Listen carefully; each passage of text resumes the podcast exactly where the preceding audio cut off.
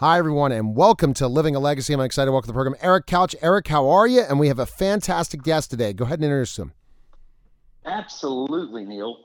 Today, you know, we have comedian, actor. He's the voice of a million movies, it seems like, and recognized as one of the top 25 Hispanics in America by Time Magazine, Mr. George Lopez. George, welcome to the show. Thank you very much. Nice to be here. Well, we appreciate yeah. it for sure, George. Go ahead, Eric. We're ready to roll. Absolutely. Yeah. So, George, you you've been the voice of so many things. Of course, you had your your own sitcom for for the longest that everybody knows because it's your name, right? Uh, George Lopez, and then and then you've been in. I've got kids, right? So Rio, Rio Two, uh, Smurfs, and Spy Next Door, and just you know the, the voiceover. So everybody, my kids, my you know, my everybody, my parents, are. we all know your voice. Uh, so it's exciting yeah. to to hear, right? Because I was like, wait, I know that voice. Um, but you know, well, it's tell exciting us to hear if, if if it's not. It's exciting to hear if it's not your voice. Unfortunately, I wish I could. I wish I could. You know, almost like a Batman suit, put it away and then only bring it out when I need it. But I get, I get, I get tired of it. Uh, I don't really talk to the dogs anymore because the less I hear the voice, the better off I think I am mentally. Really, George? I love your voice. I mean, from I, am a huge fan of George Lopez show, and it was just like one of I just enjoyed always watching it, and I just loved your the yeah. ability of your comedy and all that. And I think your voice is so synonymous. But growing up, you didn't like it, even when you were a comedian. Well, you know, it, it, it, it's interesting. I remember that rapper Tone Loc when he was a kid. His mom I think he had a sore throat and she might have like warmed honey up or did something that you're not supposed to do. And he was like, oh, and he got a gravelly voice as a, right. child. Like in the late, in the late 90s, I was doing a lot of clubs and, you know, singers know how to protect their voice. They warm up. Comedians really don't. And, you know, then it was more of a, of a screaming kind of yelling type thing night after night. And then I, I kind of wore it down and had to take uh, like almost a month off. And when I was able to speak again, it it, it became this voice. It was it was it was kind of higher before, and then it became this voice. And then when I started to do the voiceovers, they all kind of fit within the register of the voice. And when I would when I would be like Grouchy Smurf, you know, and I would do something, and they would say, "Do you need some water?" And I would say, "No, man, this is the way it sounds." Like this, you guys are giving me water. You're gonna ruin. You're gonna. I, I got it warmed up now. Right, right. You know, but that's you know, and I don't know. So I'm a. I was a vocalist. You know, got to go to college. You know, because they said if you sing, it's free, and I'm like, well, I'm broke, so free is for me, right? Um, you know, so it's like, okay, did you get? You know, I hear that, and I'm like, well, did George you get nodes? I mean, does that is that uh, what the doctor said, or yeah, from all had a little bit of pressure. Uh, and, and yeah. you know, I, I, went to one of the. You know, it's funny when you when you go to like the first guy I went to was on Wilshire in a little place, and then I recently went to one because I thought I had swallowed something um, that was in a in a glass, and uh, uh, the doctor, you know, he put the nasal spray in my nose and he puts the camera in there. And he puts it in there and he goes, When did you break your nose? And I was like, I, I didn't know I broke my nose. Yeah. I, I did. He goes, yeah, yeah, you broke your nose. Looks like a couple of times. I'm like, oh my God. And then, I, you know, I said, I had breathing. And then he takes a, a breathe right. And this is like the guy everybody goes to. He takes a breathe right, puts alcohol on my nose. He says, put this on. And immediately I breathe better. And I said, who invented this? And he's like, a genius. Yeah. Oh, man. I mean, so yeah. simple, man. Just a band that opens your nose up. It's brilliant. Well, you know, it, it's it's interesting. Uh, you know, you, you say that because you're like, okay, this this event changed your voice, but everybody on the planet recognizes your voice and it stands out. Um, and of course, yeah. the the comedic deal. Now, the, the broken nose may be, you know, as a comedian, right? We're, we're, we're funny in order to to keep from getting smacked by the bigger dudes. So maybe there was two or three times yeah. where, um, you know, I think it was uh, I think it was the old. Remember in elementary school when they go think fast, and it's yeah. all that yeah, yeah, yeah. I think it was the I think it was the old thing fast. Yeah. Um, and as far as voice, I, I, you know, I got nothing for you other than you know, people people are like, oh wow, so do you do you sing to your wife every day? And I'm like, oh, she doesn't want to hear me sing. Um, you know, Well, and you it's know, like whoever who I- the masseuse. I do you do you music, you know. massage your person every? No, you know. Yeah, yeah, no, I, I I love music and I, I love to sing, but I don't think I think when I when I I've done a, a couple of it in public and it's it's embarrassingly embarrassingly funny. So for humor, it it, it, it accomplishes what I set out to do. And that's That's right. that's that's the funny part, George. Is you know, and I I've done so many interviews. I've done over seven thousand interviews, George, and since I started doing radio and podcasting and TV eleven years ago, and I hate to listen to myself. I won't listen to myself. I'm like, I can't I can't go back and listen to all the interviews. And I'm sure the same thing with you and shows. You can't go. You don't want to go back and watch all that, do you, George?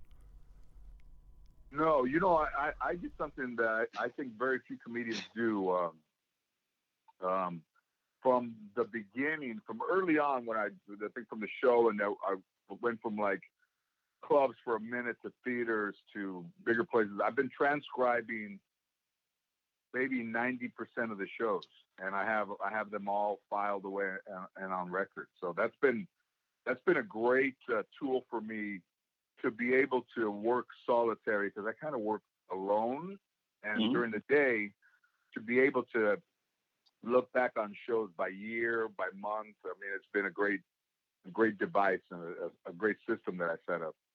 Yeah. So how do you prepare for a show? Uh, well, for for specials and stuff like that, I mean, um, we I would go on a bus uh, through. I think we we've started in Cleveland, went through Ohio, went through, you know, Pennsylvania, up to New York to Buffalo, fly back to a place and meet the bus back again, um, in maybe Chicago and stuff like that. So so the, the the repetition of you know, fortunately, you know, I think doing two shows a night is is tough on on somebody anybody. Uh, Yeah. But in order to kind of adequately get prepared, uh, you have to do two a night, and then as you work during the day, as the days get shorter, you try to look at the notes and try to assemble what would be the last thing I did, which was my Netflix special, which came out uh, at the end of June last year. Yeah. The road. You know, so what I'm what I'm hearing is what we hear from a lot of people. You don't you don't just walk on stage and you're automatically funny. I mean, you're either funny or you're not. But but there's a lot of preparation, and as you said, you know, you're you're going, Oh, you know, you're working on it, the fine beauty of tuning it. the beauty of anybody who's a classical guitarist, who's a golfer, who's a singer, who's a a teacher, you know, all the teachers that you connect with never really look at notes. They just seem like they're talking to you. And you're like, wow, man, I'm really interested in what they have to say. But if they're looking down at notes, it gives away the illusion that that they know what they're talking about. So uh, the, the better prepared that someone is, or you know, they all have like kind of an identity. You know, if they want to be the the, the the fun teacher, but then when they leave work, they're kind of quiet. You know, it's all a sense of kind of performing. Everything is when you meet somebody and you're Yeah. dating, or if you meet somebody and you, you're you're on a podcast or whatever form of communication we have today, we are uh, constant. I remember I had a button that said "Life is a constant audition," and it it, it really is. It truly is, and it's all about Yeah. the, the, that whole preparation. But you brought preparation to golf. Let's talk about your new film. And again, Yeah. yeah, I, let's Yeah. get let's get right to that. segue. Yeah. Good. So Well, you know, Walking with Herb Yeah. it was a was a book, and you know they sent me the script, and you know I've known Edward Olmos for over thirty years, and and I, mm-hmm. I that's funny. I talked to the producers on Monday, and I said to Eddie, I texted him, I said, hey man, you know anything about this script? And he's like, who's this? I said, it's it's George, and he's like, uh, no, I don't. I said, well, you, wow, you don't, because they told me that you did, and uh, uh, he said, I'll, I'll find out though, and then when uh, he found out he liked it, and then we we talked about. It. I don't think I would have done it if it wasn't if he wasn't in it, I don't think he would have done it if I wasn't in it. wow, that's that's powerful. Wha- Is that based on your relationship? How did how did that relationship start? Um, you know, he, you know, in '88 he had just done, you know, uh, Stand and Deliver, Yeah. and I was just starting out, and I saw him at uh, I saw him at um, uh, a, a luncheon, and I performed at the luncheon, And then he he was nice enough to ask me to you know come to his house for lunch. And I went to his house for lunch. He asked me what I aspired to do, and and gradually after that, you know, I started to have some success. And I would always see him, and uh, you know, he was always kind of like a mentor. And then when I started to do more TV and stuff, that he did he did the couple, last couple episodes of my sitcom, and then he was on the uh, talk shows and stuff. And you know, this it's just you know, it's funny that something like this movie that's faith based really started in '88 because if he had not reached out to me, I'm not sure that we would have had the relationship that we had, which was you know essential to both of us agreeing to do this movie. Right. Well, one of the, you know, I watched the the preview and and I see you're a, a motorcycling. Um, uh, I, I couldn't tell if it's if it's Angel or what. You drive right up in the middle of him hitting a golf ball um, in the in the Oh. preview. Um, so uh, Yeah. I'm, I'm That was I'm a, that was an Indian. I, that, I think that motorcycle weighed 1,100 pounds. Uh, it's a beautiful And- motorcycle. Oh, when they, I remember when they would tell me, "Have you ever moved the refrigerator?" And I was like, uh, "Well, I had one fall on me," and, and they're like, "Yeah, yeah, you have to keep the center balance." You know, it's so funny how balance works. Like, you know, that that motorcycle felt like it weighed nothing until it got a little over to the right or a little over to the left. Right. There's no way that you're keeping that thing upright. And I, I, I, I dropped it a couple of times. Now, now, so now, so George, tell us the premise really quickly of the film. Well, you know, everything, you know, this movie is would I, I think would be considered, you know, faith based. Um, Mhm. But I think all movies are essentially, you know, that anything that wants to make you feel good is based in faith. So, um, uh, Edward James Olmos plays a banker who has lost a couple of people in his family. He's really kind of lost his faith in God and lost his faith in humanity and in, and in life. And um, I see it, you know, as a, as a as a messenger. Nobody really knows I'm a messenger yet. And then as, as I see things, I I say, hey, you know, I've been sent here to get you to play golf and enjoy yourself, and all you have to do is trust and believe that you can be better, and things will be better. And um, he doesn't believe me. His wife is like, oh yeah, yeah. He, you you know, I get him to play good enough to enter this golf tournament, and she's like, there's no way. And then as he starts to get a smile back and get his emotions back and get his life back together, you see that it really isn't about golf. It's just about accomplishing something that you thought you couldn't do or thought that something that left you. And as you start to do that and he started to uh, gain his confidence, everything in his life changed. So it's not golf. It could be painting. It could be gardening. It could be whatever anybody is into that you start to see something beautiful happen. It's going to restore. It's going to restore your faith. Yeah.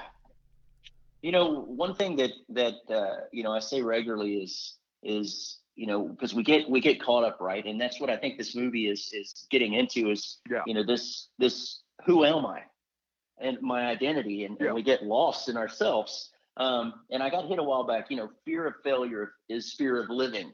Um, and that just hit me because because we we we get so caught up in the fear of failure that we stop living. Um, but when we start believing in ourselves again, it's amazing what we can accomplish. Um, which is which is faith based, which is which is life based, which is what this movie is. Um, and I, I loved one of the lines uh, at the very end of the at the very end of the um, of of the trailer. Uh, it's something to the effect of I've never seen two sober people sober people have so much fun at golf. And I was like, That's- okay, I'm looking so forward great. to this. That's so Uh, great. Yeah. So Yeah, yeah, I know you guys have fun Yeah, in the movie. We're looking forward to seeing it. You know, and Eric, go Yeah, like, go ahead, go ahead, George. Sorry. No, no, go ahead, Eric. No, Eric. I, I so yeah. uh, So let's Jared. Let's uh, ask George what, the quick legacy question. We got to let him go. So go ahead with the question. Absolutely. So, George, one of the things that we talk about in our show is it's called living a legacy for a reason, right? And and we talk to a lot of celebrities. It's considered celebrities like yourself and amazing people how they use their influence to impact the world around them, right? And and you brought laughter um, and, and a lot of hard days for people. They could watch they could watch you and laugh and just get some get some hope and some levity and and and it, it really does make an impact. So uh, that's why we wanted to have you here is because you, you do live a legacy and the and the laughter and joy that you bring to people. Uh, so with that, wow. the other question we like, to go ahead. Yeah. No, you know, I, I was friend. I, have been friends with a lot of military guys, and one of the guys was in was listening to my comedy. He had all of it on an iPod, and yeah. uh, he got uh, blown up um, by an IED, yeah. and the truck exploded, and the guys, you know, went flying. They were hurt, and he was laying there, and he heard my voice in his ear in his earbuds, and he's like, "I'm alive." you know? Wow. And he goes, he goes, I didn't know where I was, but I knew that I was hearing your voice, and when I heard your voice, I was happy because I knew I was alive. Yeah. Wow. So that's the power you know, of anything it. like that. When you're writing jokes or you're traveling right. on a bus or or in the middle of the night, you get back to the hotel and you're just exhausted. Those are the things that you may not all. I don't get a lot of those messages, but the ones that are important, I think, find me. Yeah, yeah. That, so how do you want to be remembered? Well, I'm, i mean, you know, unfortunately, you know, in a, in a society where there's so much driven negativity towards people, um, I, I, would just like to be remembered for helping other people. When it, when I started, I was very selfish, and I'm not anymore. And I, I think my journey was to understand what it was like to have nothing, and then when you have something, in order to be considered fulfilled, you have to give some of that away to people you don't know. Awesome. We appreciate you coming on. Uh, I know you got to jump. Uh, appreciate it. Again, uh, April 30th. The it's in theaters nationwide. April 30th. Walking with Herb. Thanks, George Lopez. Appreciate appreciate it, man. Yeah, Take care. Well Thanks. Thank appreciate it. Appreciate it. Okay. Bye bye. All right, that was living a legacy, guys. Take care. We're back to the Neil Haley show, and we always look at ourselves in the mirror and we wake up each day, if we have things that we're wondering, why aren't we accomplishing them? What is happening? Everything's going not my way. Oh, everything coming at me is hitting me. Well, my guest today is going to tell us it is you and you have to figure it out. And so I'm excited to welcome Kim Ellet. Kim, thanks for stopping by. And I know the topic you have is different, but I was wording it in a way to mean how it speaks to me in so many ways that, you know, what what's stopping you is you, right? That's exactly right. You know, it's so easy to blame all the circumstances that are going on around us or all the things that we feel like get in our way. But really, if we take a look at the idea that nothing stops you but you, and then how can you get out of your own way? So I work with business clients and uh, leaders, professionals, and we have some steps that help us with that because it's such a prevalent problem right now. And it's why? It's so we blame oh it's the economy. We blame covid. We blame oh it's my employees we blame oh it's my home life oh it's i don't have enough hours in the day instead of looking at you how do we find out it's you because that's a humble thing to really say and admit you're wrong i was wrong i didn't do what i needed to do and take ownership of it Right. We have to take ownership of it. And then we need to look at the fact that, however, our life is going, that nothing stops you but you. What you say about something, what you think about something, and then what you do, what your actions are. That's what stops you or, or what propels you forward by taking control of what you say, think and do. You know we can get all caught up with our checklists and our you know our plans and here's what's going to happen. And then when things go awry when we have unexpected circumstances come up then we can really get stuck with that. So i really i have a five step process to help clients help people get stuck get unstuck when we have all these outside circumstances that feel like they're derailing us wow okay so tell us about this well, the first one is to define the problem. You've got to really sit back and figure out what exactly is the issue. What are you, what's keeping you up at night? What is that, you know, losing sleep over issue that's that's keeping you up at night? What's not working in your life, in your business, in your world? So really define that clearly.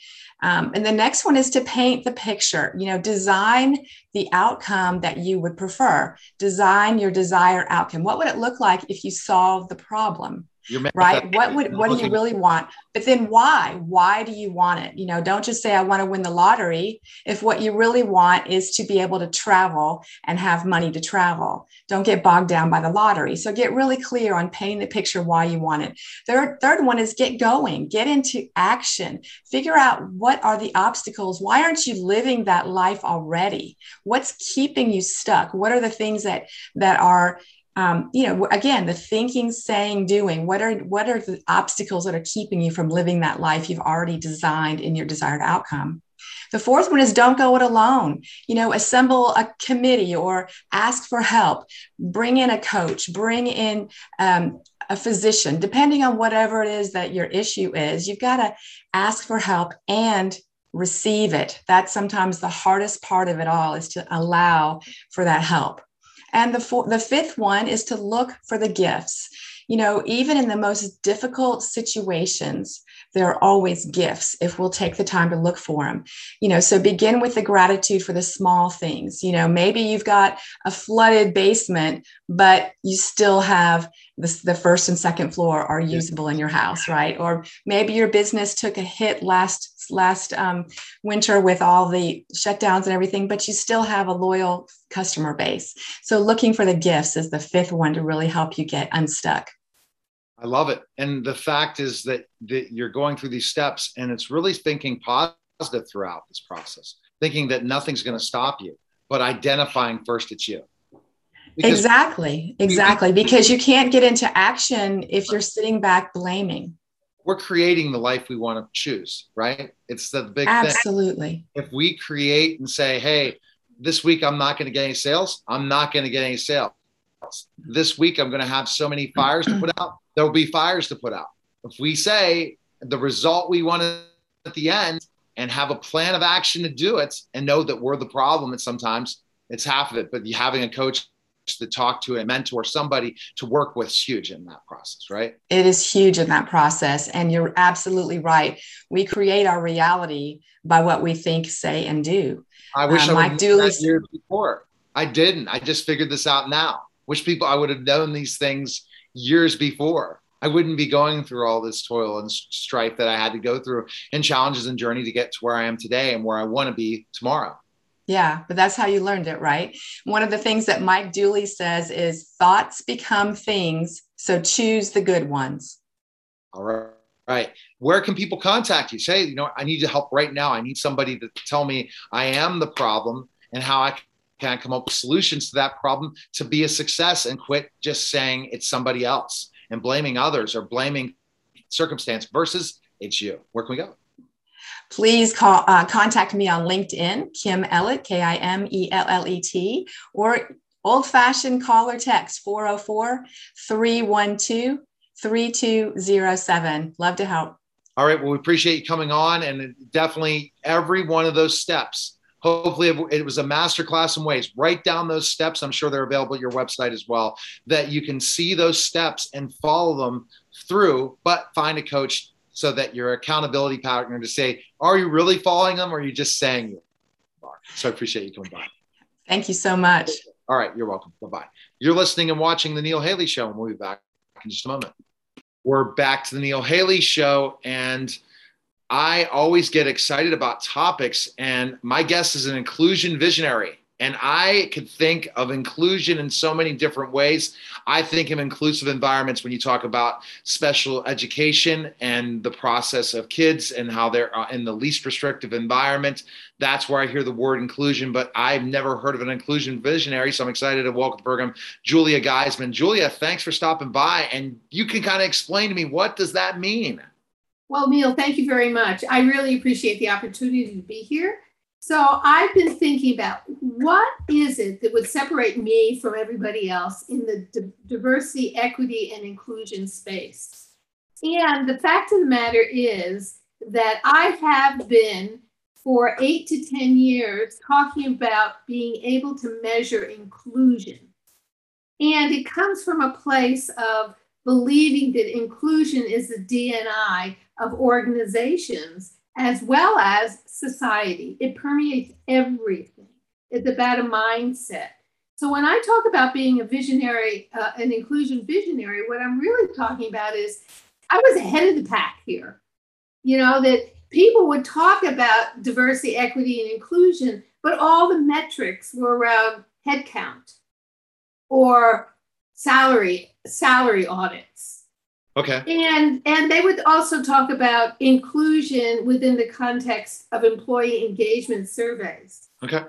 But they never went deep and understood, and they still don't understand that inclusion is in the eye of the beholder.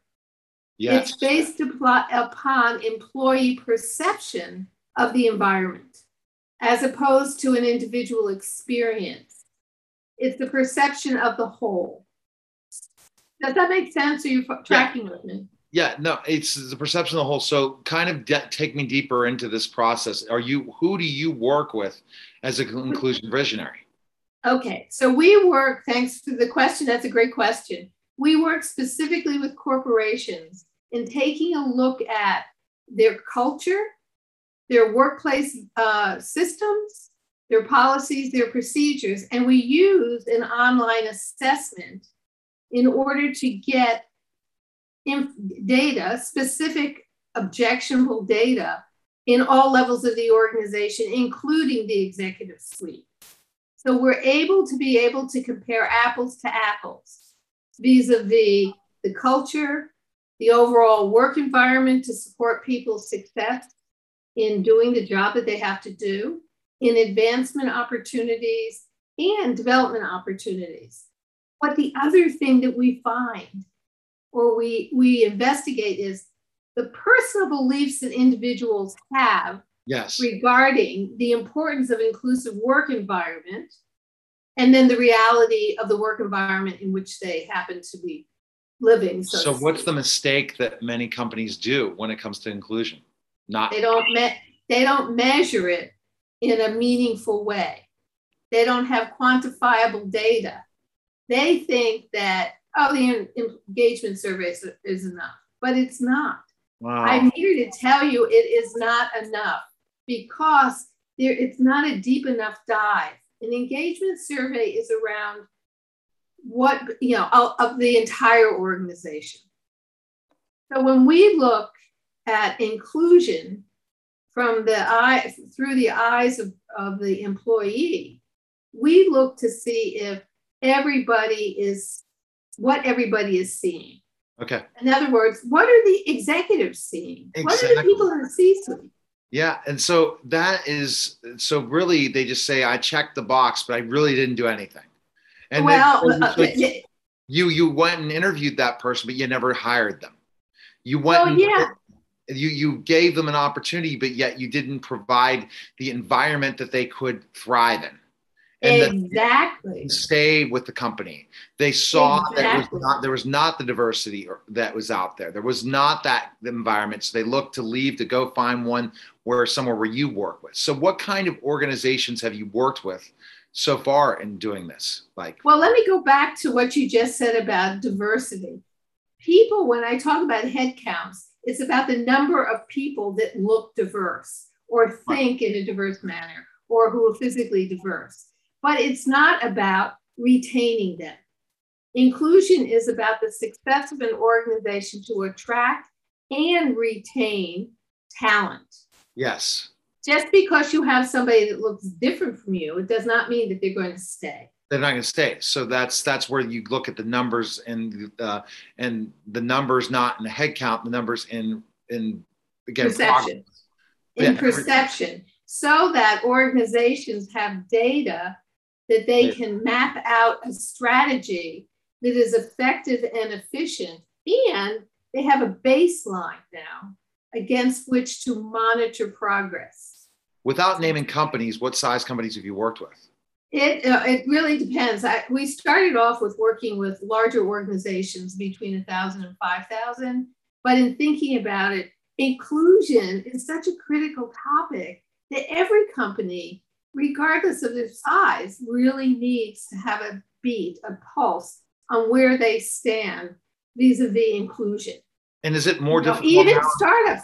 Interestingly enough, Sorry. Neil, startups they start I mean, all they're focused on is making money, money, money, money, money without really tending to the culture that they're building. Uh, it's important that employee culture that you have, that your team is, your organization really has a mis- message and mission and why you're doing what you're doing and providing an, a safe environment. Do you think with COVID and how so many people are virtual, it's even more of a challenge to get this environment oh, going?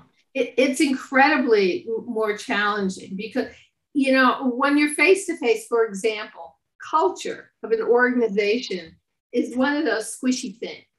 You know, it's not that you can talk about it in words, but it's there's oftentimes a disconnect between what companies say and what they live. And mm-hmm. culture is communicated through the way we interact with people, for example, the way we the way we conduct meetings. So, for example, an organization may say, "Oh, yeah, we have an inclusive work environment," but if you take a look at the meetings you start finding out that people are not fully engaged in conversation. Exactly. Not not everybody is making a contribution. And the leader of the meeting isn't cognizant, isn't aware no. of in order to bring that person in. They're just a number and they're not developing camaraderie and they're not providing. And when right. you talk about inclusion, you're talking inclusion in so many different aspects to really so provide many. a diverse workforce and we're not getting there and the reason is we were just looking to check the box and that's it instead of really provide a culture and a new uh, and improved work environment so where's the best place people can connect with you especially if they're interested in looking at this especially your that you're in checklists and all these different things so that they can look at the data and see if ways they can grow in a more of inclusive environment in their workforce where can they go the website is career-agility agility.com. Again, it's career-agility.com.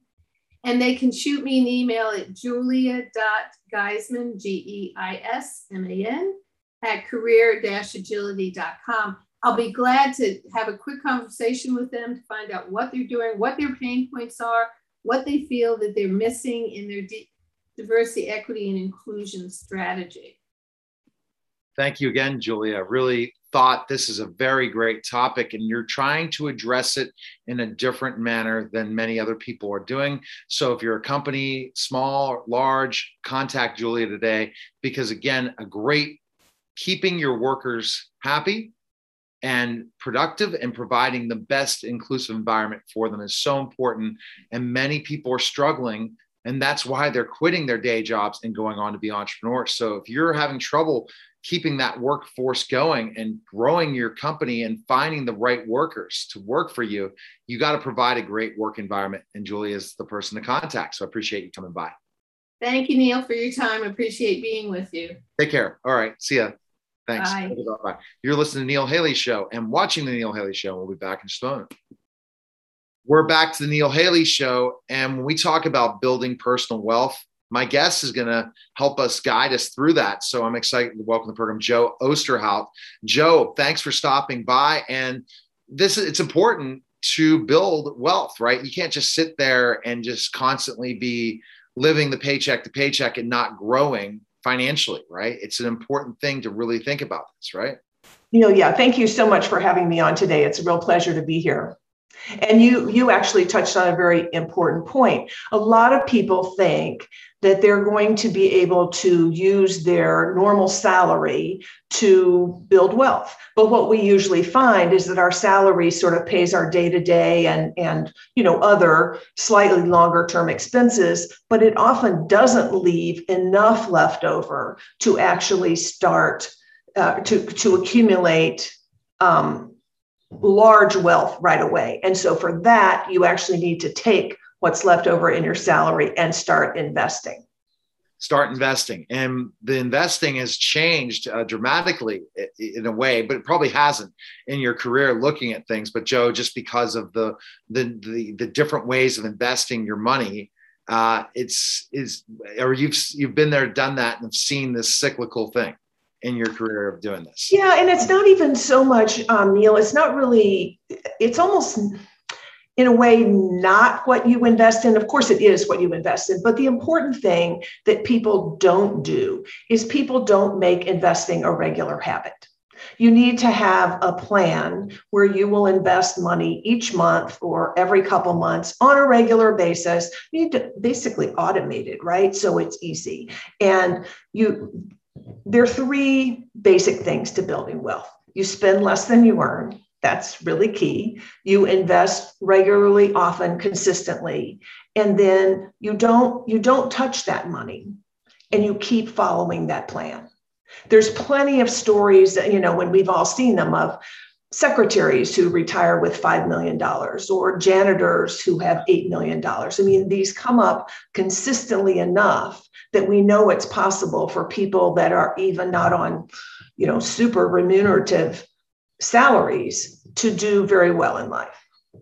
So, what steps should people think about right now, especially when we're, you know, dealt with COVID, different things like that? We're living the paycheck to paycheck. How do we save enough money to keep investing each and every month when we see the markets and how crazy they are? And yeah. now yeah. these are other ways of trying to get rich quick types of markets. It's really having an expert like you to kind of guide them through that, right? Well, you always will hear the stories of the get rich quick, right? Because that's very attractive and it sells, and we all wish we could do that. But the consistent stories that come out over time are the people who put some money away. And it doesn't have to be thousands of dollars a month, it can be a $100 a month, but you're doing that over time. And you're not investing it in something that is costing you a lot. So you're not investing it in something with really high fees. You're putting it in something like an index fund, which is a very cheap investment. It's an inexpensive investment and it mirrors the overall market. So you're not picking on one company, this or that company that may do well or may not do well. And we all get really excited about picking companies and we all think we're really good at it. But the facts are is that even the pros, the guys who spend, you know, 24 7 looking at this stuff, very, very few of them ever actually do better than the market. So, those of us who are not the pros and spending all our time and resources on trying to pick those stocks will do better just to have an overall market approach, which is what you get with an index fund. And with an index fund, literally, what can you accumulate if you're investing it's really you can definitely plan for that retirement if you talked about those stories of ordinary people saving money and having wealth mm-hmm. after they're retired. Yeah well that's the thing. It the, the key to that is time right? To put that 50 100 whatever it is dollars away on a consistent basis not once a year but you know monthly I, monthly would be ideal, right? And you just keep adding it to the same investment and you let that investment sit over time, the market has done, depending on exactly what you look at, around 6% on average, the US stock market, 6% on average over time. And of course, it varies a lot. Like we saw in March when COVID hit, right? The market just the bottom dropped out of the market. And clients of mine, you know, their portfolios went down 40, 50%. Wow. And some of them panicked and sold. Oh. So you know, they say had $2 million in their account and now they have 1.2 and they're getting close to retirement. So in general, that's why you want to just leave your money in, keep adding to it.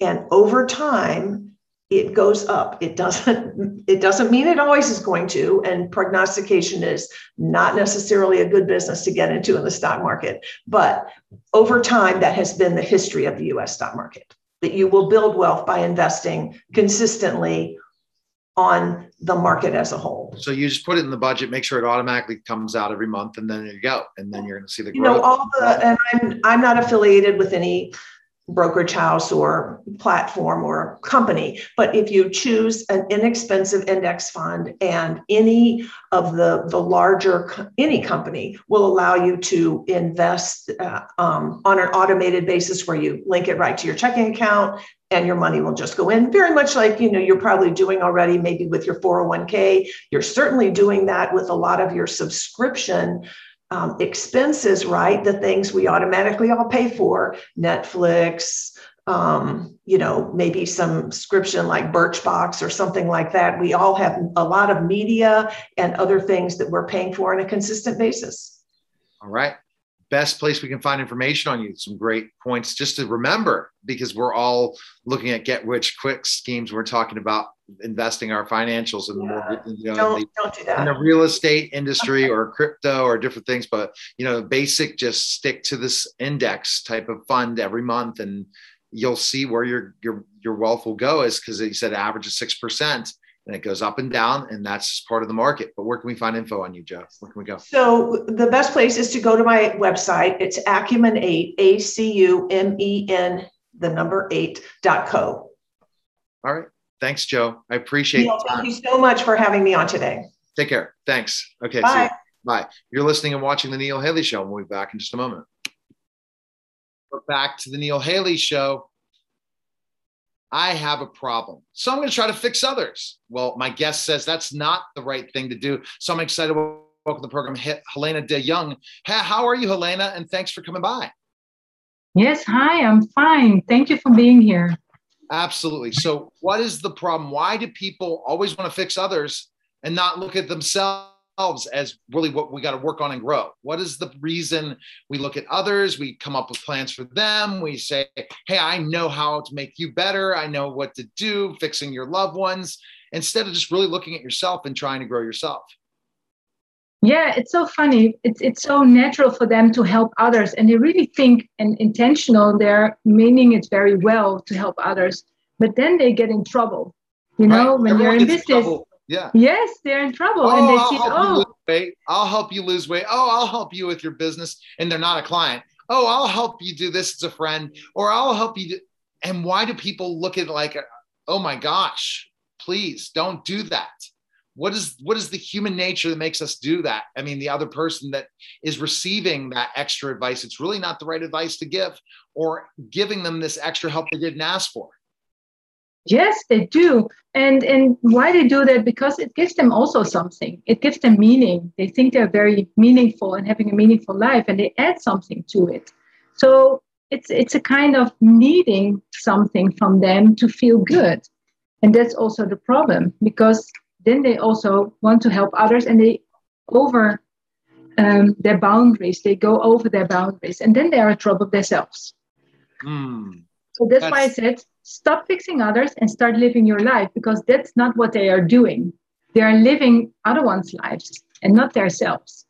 and that's a lot of parents that do this a lot of uh, different people and how do we start living our life what, are- what's, what are some recommendations if we're not going to fix others anymore Yes, it's well, it's it's so funny. Um, you know, normally I said, well, it's it's like when you're you're parenting and you want to feed your child child children, you are very easy to, you know, you push them and you want to help them around, and you have to really focus on yourself and just let's see what is you what do you you want to be in life? Where do you want to go in life? You have to have some kind of a mission or a goal there that gives meaning to you. So you don't need to get the meaning of someone else. So it's really setting yourself up to live the life you want you've really dreamed of and want to do. Yes, they do. I want to just go back to the problem. You said, why are they doing that? But there are two things mostly I said. When you're helping others, you unconsciously always said, I'm doing this because I'm doing it better and it gives me a good feeling. Yes, and it's also. I'm doing it because I can do it better than you. That's the good feeling you get. But you are very independent from your uh, surrounded that, that makes you feel bad or good depending on how they react. So that's not what you want. You want to have your own life and you want to make your own choices. Also, in the job or as a leader, you want to do that, or as a parent. So you have to have your own mission and goal to where you go to and make your life meaningful from yourself. awesome and so and i just want to know like what type of people do you help to help live a meaningful life themselves who do you work with So mostly, I'm uh, I'm working with the leaders in the, in their businesses, but of course, uh, they get in stuck in businesses, but they have it as, as private as well. So most of the time, I guide leaders in their business because when they are doing everything for everyone else, they, their own work will pile up. So they get behind and they get frustrated and they get team issues. So when they get team issues, I come in and I will help them get along and we'll see in also five steps how they can move around from helping others to really fixing themselves first. Guide, and that's so important because as a business owner and you're working with multiple people, you're if you're spending your time with your employees or different people that work for your company and always trying to fix them versus fix, fixing yourself, it's not gonna you're not gonna grow. You're not going to feel like you're going to be a success. You're going to because you're constantly looking at others and critiquing them instead of really critiquing yourself and growing as an individual. We blame others so much in life. Why do we blame others? What is the reason we blame others?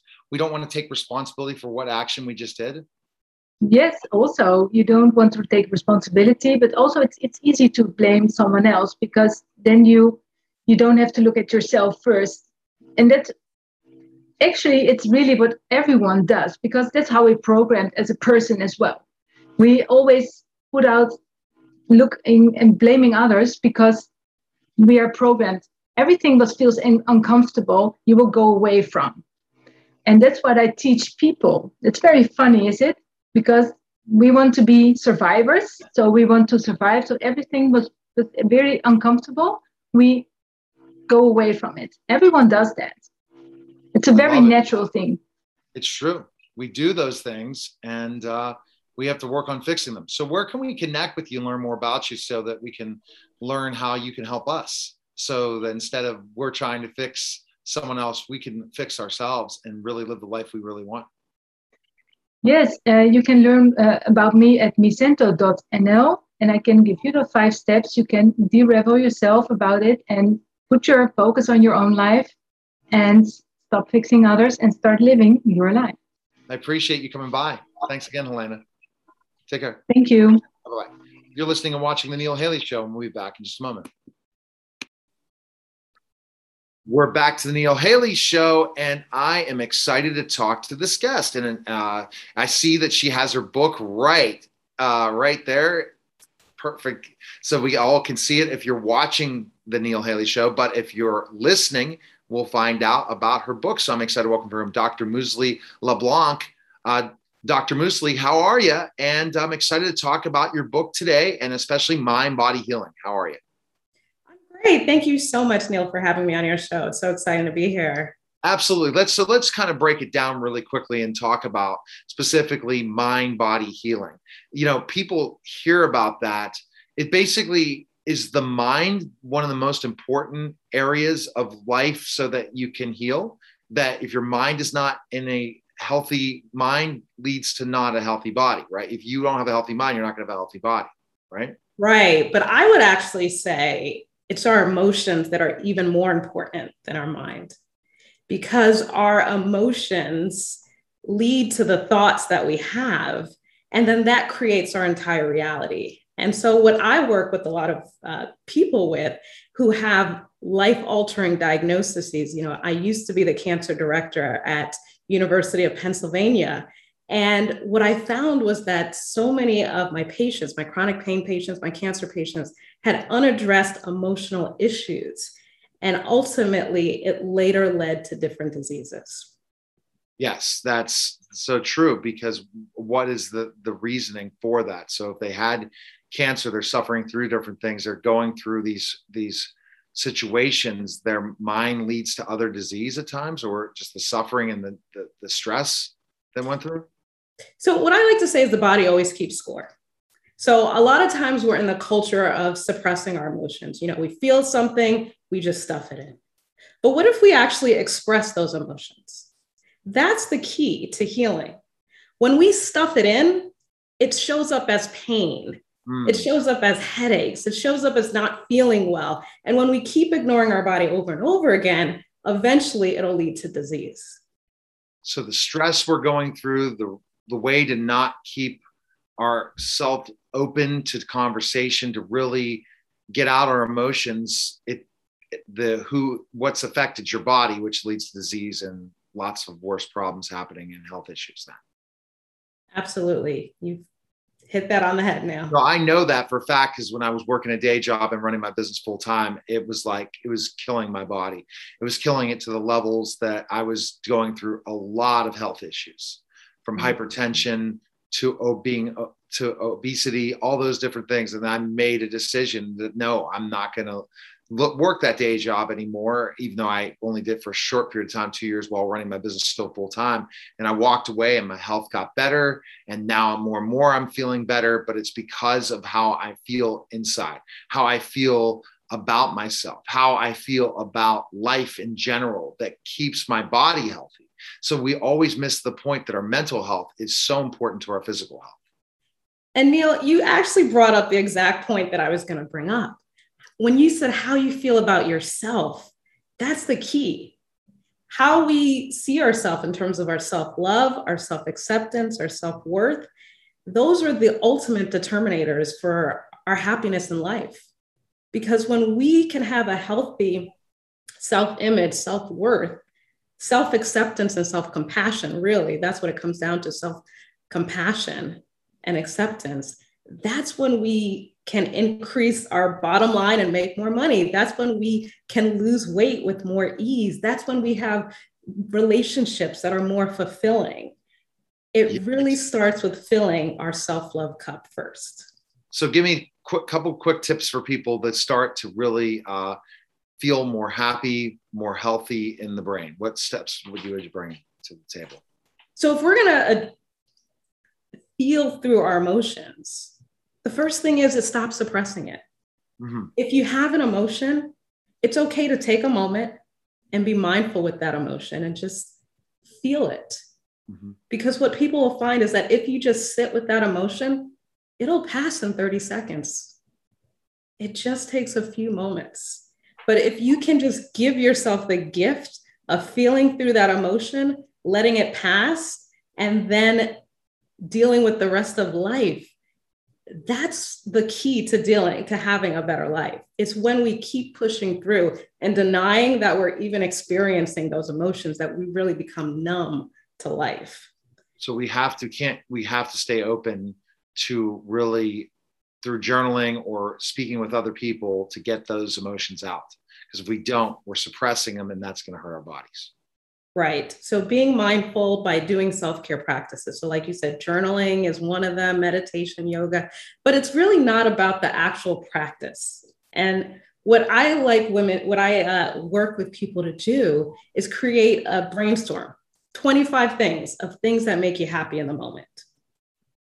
And then create a schedule where you try to do two to three of those things every day to make sure that you are filling your self care container every day so that you're telling, because it's not just about filling your own cup, it's really about saying to the world, I'm important and I'm worthy. Because if we are not worthy of five to 10 minutes in our own day, then how are we going to convince our employer that we're worthy of that raise? how are we going to convince our spouses that we're worthy of feeling, you know, of experiencing more love? How can we convince our bodies that, you know, exercise is important? And it's really in changing our mindset about how we deal with our own self, it's going to reflect and mirror back to us the life that we want to live. Where can we find information on you and purchase your book? Where's place we, best place we can go? So on my website, unleashthehealingwithin.com, and my book is also entitled Unleash the Healing Within How to Stop Relying on Things Outside of Yourself to Heal Yourself. And I also, Neil, have a podcast by the same name, Unleash the Healing Within. So, so what kind of guests are you looking for for your podcast? So, people who have a holistic view about life, about business, um, and relationships mm. because it's really about helping people be happy, healthy, and wealthy so That's that they fantastic. can live their best life. It's so important. And it's the new industry. We have to be happy in life. Happiness is a huge, big push nowadays. And it's good because if we're not happy, we're not living. So I appreciate you coming by. So thanks again. Awesome. Thank you so Take much. Care. All right. You're listening and watching the Neil Haley Show, and we'll be back in just a moment.